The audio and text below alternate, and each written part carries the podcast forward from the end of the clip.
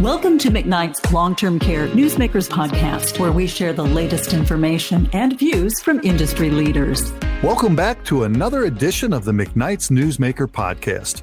I'm McKnight's executive editor, Jim Berklan, and we are going to look together into the future of hopefully a successful model. We really think that's the case. I'm here with Michael Harrell, president and CEO of Guardian Healthcare one of the largest privately owned healthcare organizations providing services to communities in Pennsylvania and West Virginia. It was founded in 1995, and today Guardian has grown to 35 skilled nursing communities. Overall, it has more than 3,800 skilled nursing, personal care, and independent living units, as well as an in house pharmacy that serves people inside and beyond the company's patient base. Now, what we really find interesting for today's talk is that while many other operators may have been looking to consolidate their power structure or capitalize more on bulk packaging, Mike, you've made a move toward decentralization, haven't you? I'm, I'm really curious. Can you tell us about that? Absolutely. Thanks, uh, Jim, and it's great to talk to you today. We've been focused over the last six months at Guardian, really having learned from the pandemic and, and affirming our belief uh, coming out of the pandemic that our team members really possess unlimited potential in what they can achieve um, to support and provide care to our residents and patients. And so um, our leadership team really has focused on trying to harness that potential in a way that can better support the communities that we serve and meet all of the care needs of those communities. And so our vision as an organization moving forward is really to be able to provide to be the leading provider of care in the communities that we serve because of our extraordinary team members. We know those team members are the key to our success, and we believe this model best reflects how we can really take the potential, the care, the commitment, the compassion that they bring to their work to really deliver quality care to those community members and in the communities that we serve. Okay. That's really what motivated the decision. Good, good. And I was going to say, let's back up and break it down. So, what would you say then is the impetus behind this organizational shift, the main impetus? It's really the desire to break down those barriers that are sometimes created inadvertently by a centralized model. And what I mean by that is um, we often see that within certain um, geographic proximity with our sites because we are one of the largest providers in Pennsylvania. We tend to have sites that are within a close radius of each other sometimes. Uh, sometimes it's 10 miles, sometimes it's 20, 30 miles, but still we might be two of the three or four skilled nursing providers in a particular area. When you have a large centralized model, we saw that sometimes our sites weren't collaborating, communicating, and working together as effectively as possible to be able to help manage the care in those communities and to provide um, effective care to meet the needs of the patients and the community members in those areas. So, this approach is really meant to be a strategy to help us to work more effectively with our referral partners, help us to ultimately provide um, better care, higher levels of acuity care to meet all of the varying needs of residents within these communities so that we can ultimately help provide and generate better outcomes for care healthier patient populations, um, and ultimately um, healthier communities. Okay, now something like this isn't necessarily flip a switch. It's real easy. Everybody's on board. Uh, you know, what were some of the toughest decisions you had to contemplate and, and make, and, and how did you overcome some of those hurdles? Yeah, you're right about that. Um, we certainly wish it was that easy, but it's not. Um, I think one of the things that we spent a lot of time talking about as a team and really making sure that we were aligned on in terms of executing on, on, on this initiative and implementing ultimately this initiative.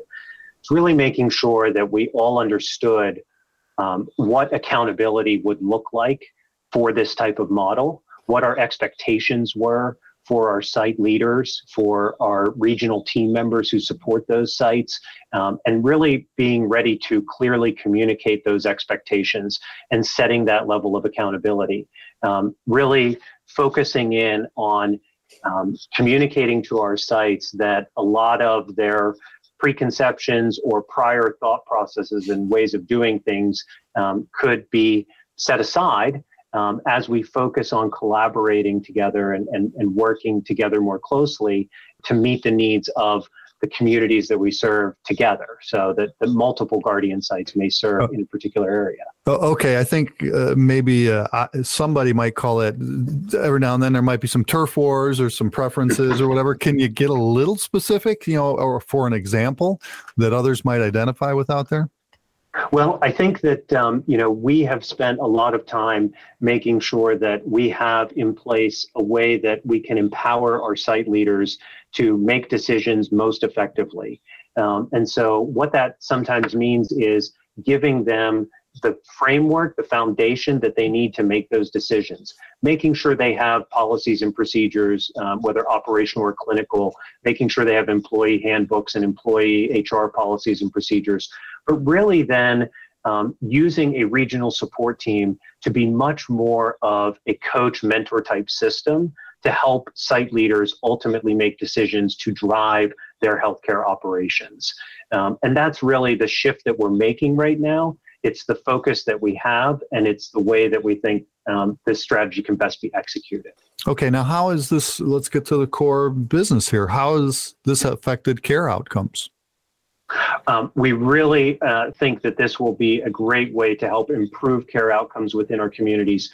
Some of our clusters have um, larger sites, uh, you know, uh, uh, they're, they're larger sites that tend to have um, uh, a long-term care population, a greater long-term care population, maybe than a neighboring site that's within 10 miles of that building that might focus on a more short-term population, um, short-term re- meeting short-term rehab needs of certain patients. So this is really meant to be a way for those sites, those two sites in particular, um, to be communicating, collaborating, focusing on how they can um, ultimately process the referral that they might both get, but make a decision to best support the needs of the patient to ultimately direct them to the better site or, or suggest um, the better site to meet their particular needs.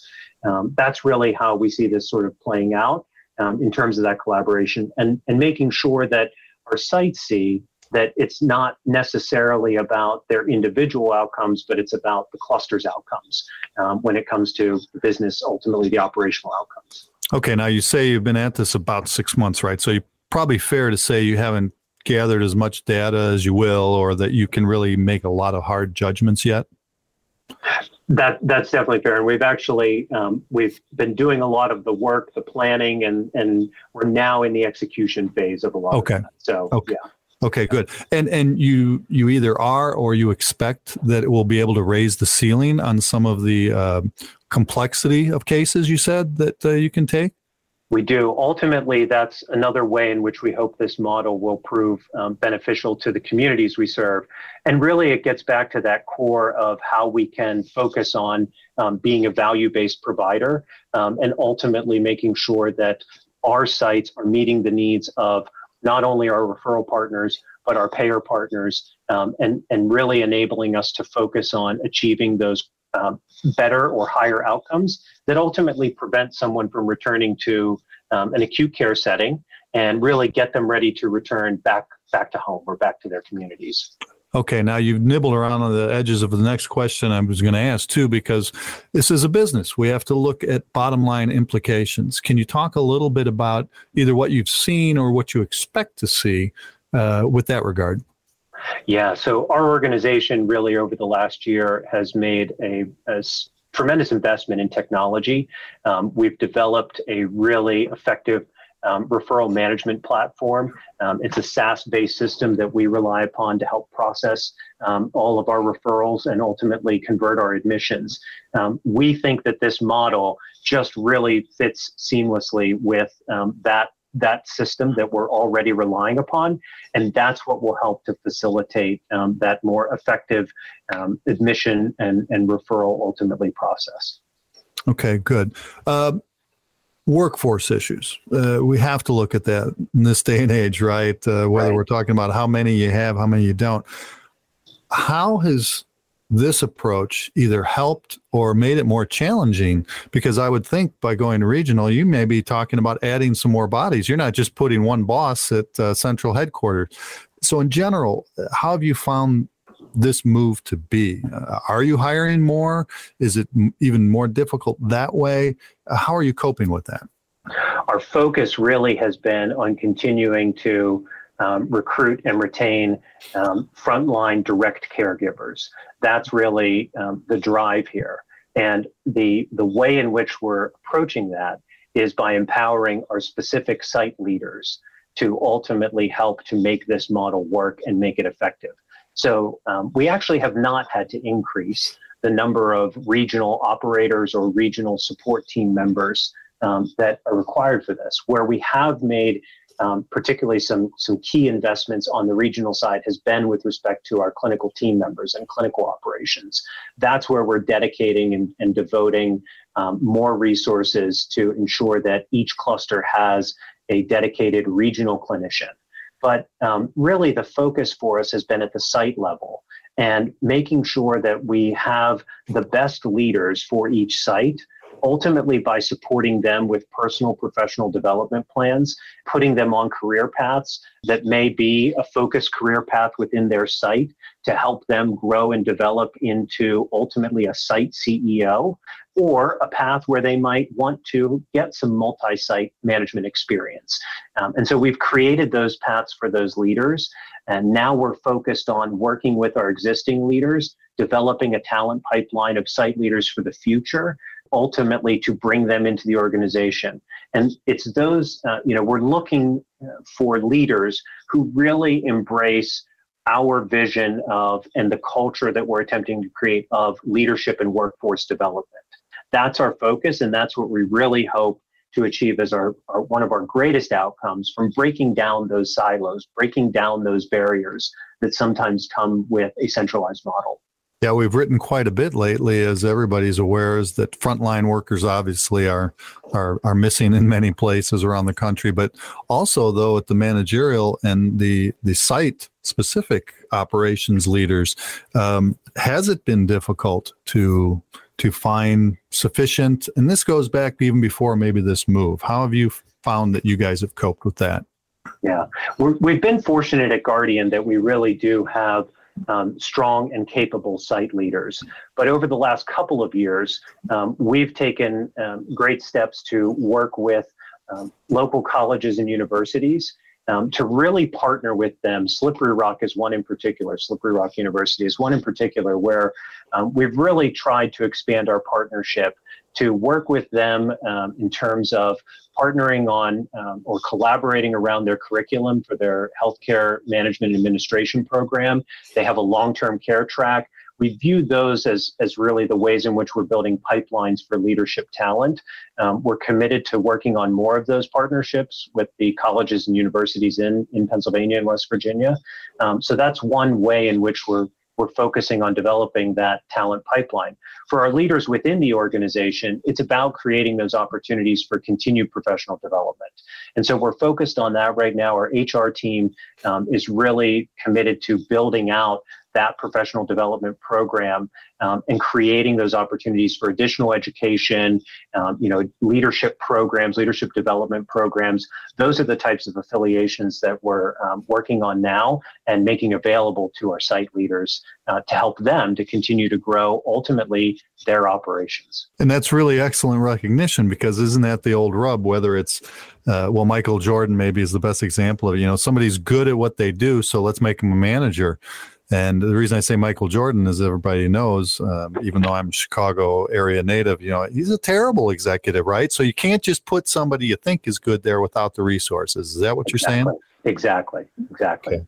Very good. Roughly how many uh, colleagues, how many employees do you have in the company? I meant to ask that a little bit earlier. We have just shy of 3,500. I think it's around right around 3,400 employees. Okay, so that is a considerable workforce, and, right. and to put that in there, have you noticed any unintended consequences, or well, we'll even say surprises from what you started first with this planning process and thought, okay, this is going to be smooth this way, and it wasn't, or let's do this, and oh, wait a minute, we've got an added benefit there. Can you think of anything like that?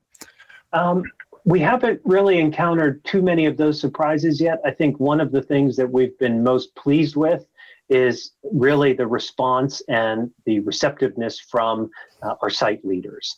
Um, I think they really have embraced this strategy and they've really um, they're really focused on um, helping to make this strategy work. And I think it's because of the fact that we're all focused on really creating a team atmosphere and, and making sure that we have a, a team-centered approach to the way that these clusters will uh, clusters of sites will approach their operations. So people seem excited about that. They're engaged around it, um, and and frankly more so than I think we had even anticipated. Okay, that, that's very interesting to find out. Now, this is a bit of a negative proof question, I guess. We've talked a lot about what's in it for the employees, managers, how this is going to work.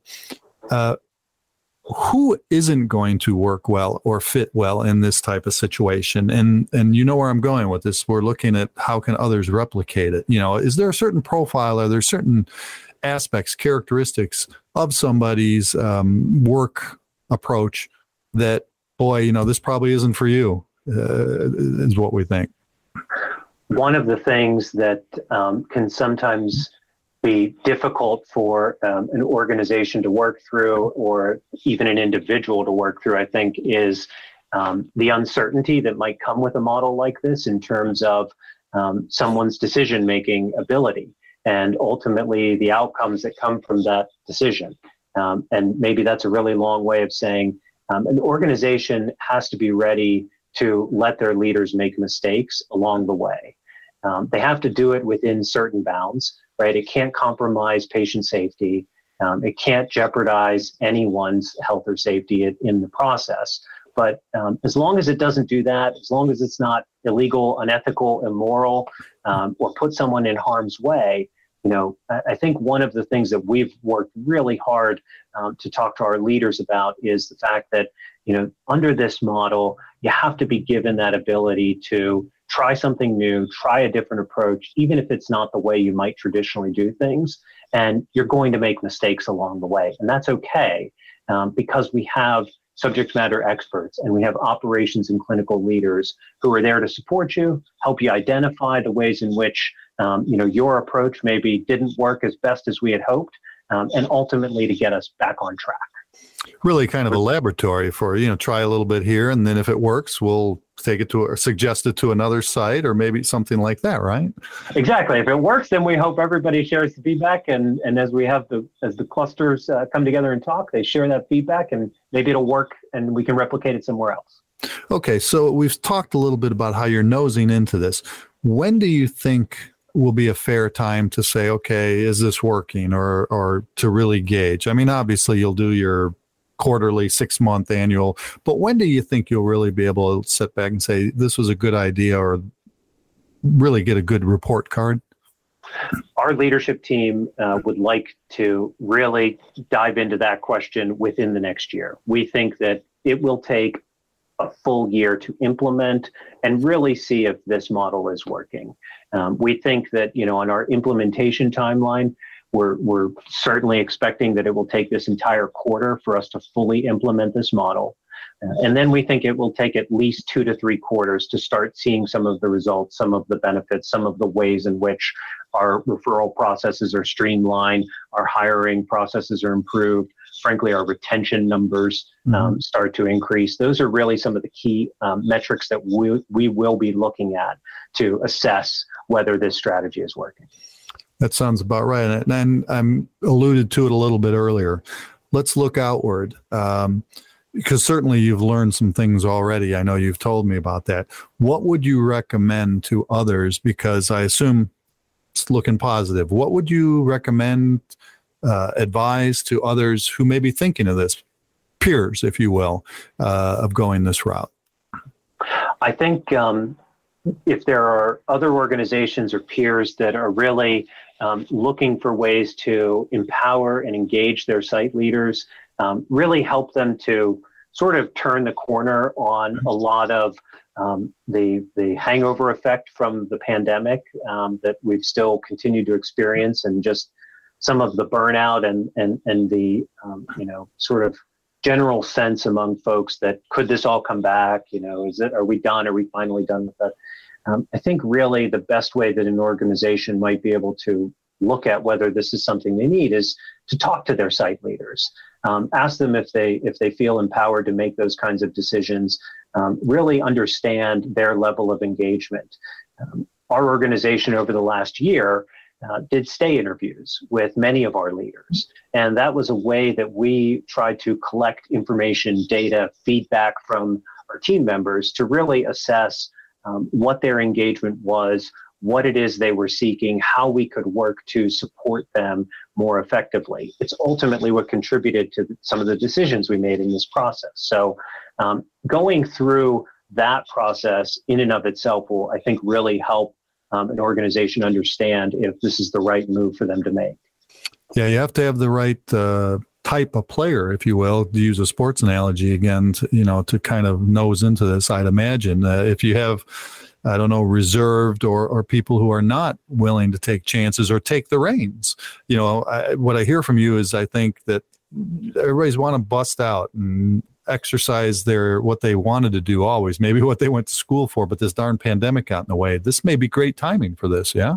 Exactly. That you hit the nail on the head, Jim. And that's exactly what we worked to make sure that we understood about our own organization before we moved forward with this. And now, like I said a minute ago, you know, we're seeing the benefit of that because people are more engaged than they'd even anticipated.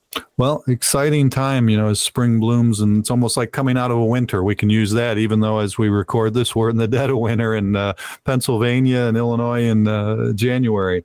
Uh, any final thoughts on maybe what's firing your imagination, what you're most curious and excited going forward uh, with this process? I think we're most excited to see how this um, continues to reinforce in our team members their purpose in being a healthcare provider. Um, I think that's what's been the most rewarding part of the experience for me personally, working with my team on this initiative, uh, is seeing their level of engagement, their excitement around this new approach and this new way in which we support our sites and their operations. And we're starting now to hear those same types of stories, getting that same feedback from our regional leaders and from our site leaders um, who, who are now seeing this unfold. And it's, it's the enthusiasm, the excitement that comes across in their voice as they make even small improvements in the way that they're communicating with each other, collaborating across sites, collaborating uh, among um, buildings with you know leader to leader. That's what I think really has been one of the greatest benefits that we've seen come out of this. It's one of the most satisfying things that I've experienced as a leader within our organization. And I think I can say safely that's what my team is most excited about too. Well, one other thing I'd like to touch base for sure is we'd be remiss not to talk about some of the leadership that you have at the very top. I mean, with an organization the size of yours, obviously there's fantastic work going on down the line. We couldn't mention all of them, but you've had some executive leadership uh, changes, shifts, or also really great placements. Can you tell us a little bit about those?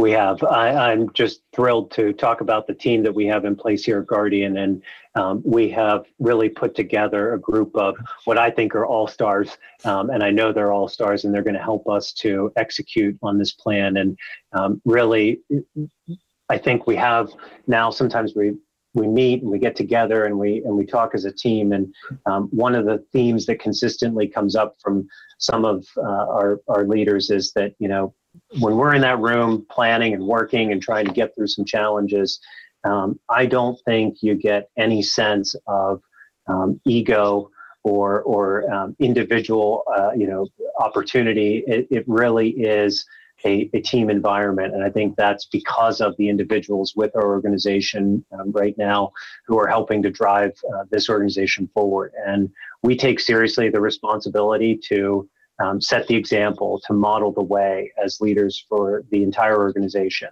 And I've been so impressed with the way that um, the team has come together to do that.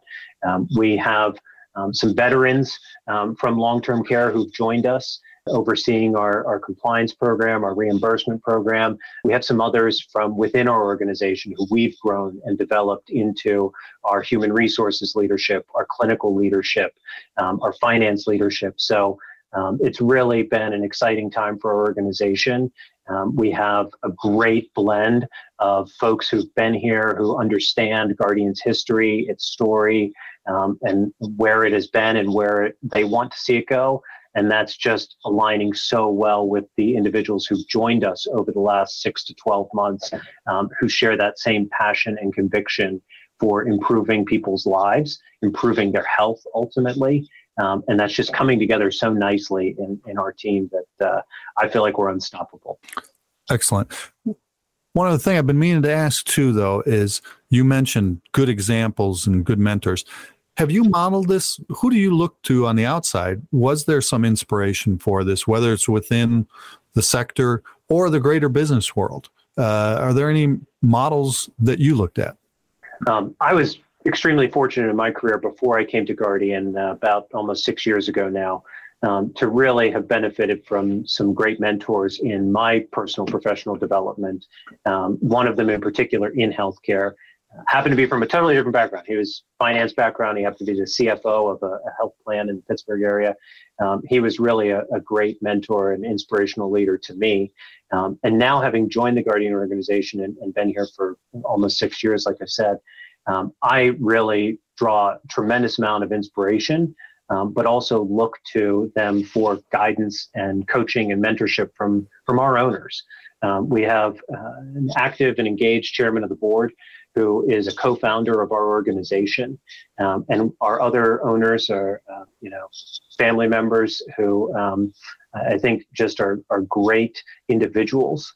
Um, they're strong business leaders within uh, our community and um, they're they're individuals that I really look to um, who inspire me, um, and they have been wonderful coaches and mentors for me personally. So I, I, love working with them and learning from them every day. Well, there you have it, folks. That's really a, kind of a, a playbook on how it gets done. Creating a new vision, but borrowing from things in the past and from the best of everything. And it's really going to be exciting, Mike, to see how this develops. Uh, you're embarked on an exciting new uh, path for the company, and I think the rest of the sector will be watching very closely. We've been speaking with Michael Harrell, President and CEO of Guardian Healthcare. Thanks very much for joining us today, Mike. Really appreciate it. And I'd like to thank you, our listeners, for tuning in. Be sure to subscribe to the McKnight's Newsmaker podcast series wherever you get your podcasts. This is Jim Berklan, as always, wishing you good health and outstanding days ahead. Thank you for listening to McKnight's Long Term Care Newsmakers podcast. For the latest in long term care news, visit McKnights.com.